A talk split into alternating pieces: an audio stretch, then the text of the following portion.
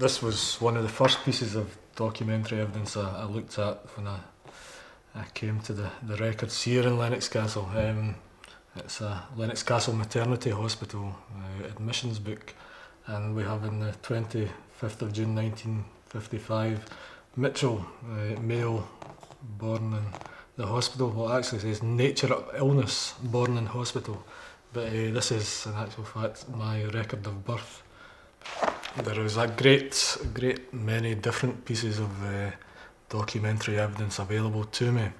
Um, one of the most obvious was the patient's case notes, although in actual fact these uh, case notes, which document the social background and the di diagnosis uh, and admissions procedure uh, pertaining to the patients, as well as uh, some very bizarre three-sided photographs, uh, weren't in fact available to the, the nursing staff.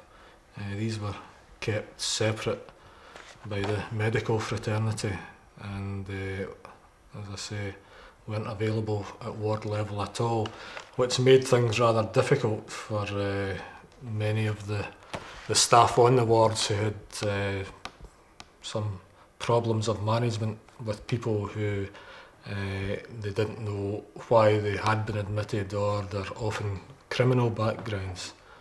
I was in the fortunate position to have this uh, document passed on to me by a, an ex-member of staff who worked in the nursing administration at Lennox Castle Hospital.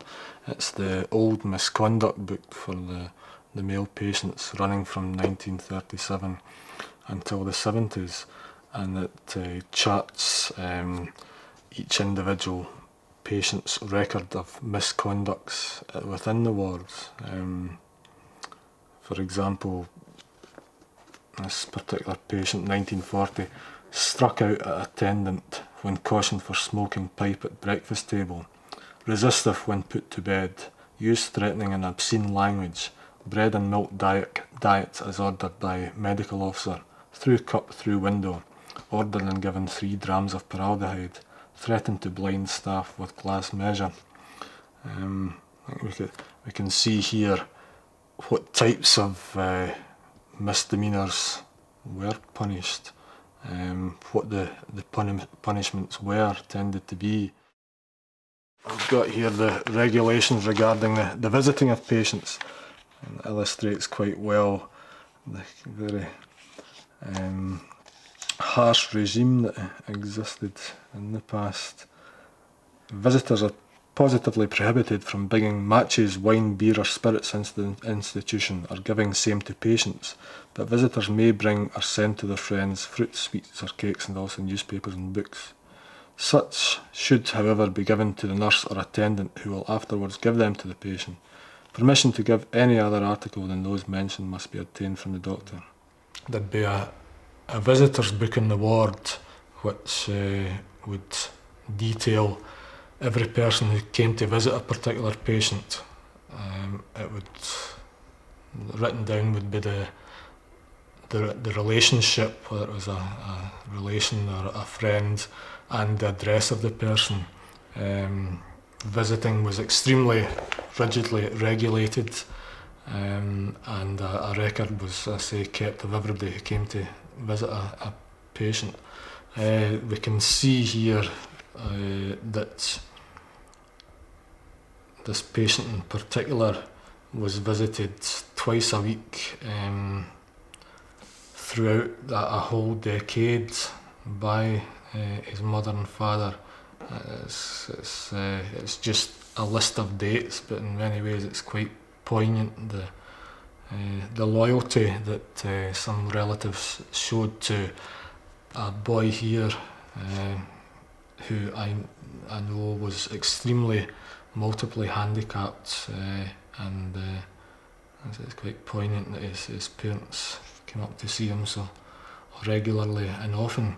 And we can contrast with some of the other entries here who the, there were years between the visits from any relatives or friends. A large part of uh, the purpose of the, the institution was to keep the patients within the confines of the the grounds and a large part of the working day of members of staff were to ensure that this happened. Uh, and there are many stories of how the patients escaped and how many of them attempted to escape. So we have a register here of the escapees dating back to 1930, uh, the first escape, and uh, we go to 1400 escapes as a running total up to 1977. Um, and we can see by detailing the modes of escapes, by breaking through a lavatory window, um, by breaking a window and sliding down a, a drain pipe. Um, very many breakings of windows uh, to get out, and while while out on ground patrol or while out working, um, I think it illustrates the the task that uh, some of the members of staff had to, in many ways, try and enforce a prison regime in a situation which wasn't built as a prison at all. Um, but members of staff were left in no question as to their duties uh, and if um, if a patient escaped from say a walking party or a working party, then it was a, often a disciplinary interview and uh, a, a dressing down by either chief, chief male nurse or the physician superintendent if one allowed a, a patient to escape.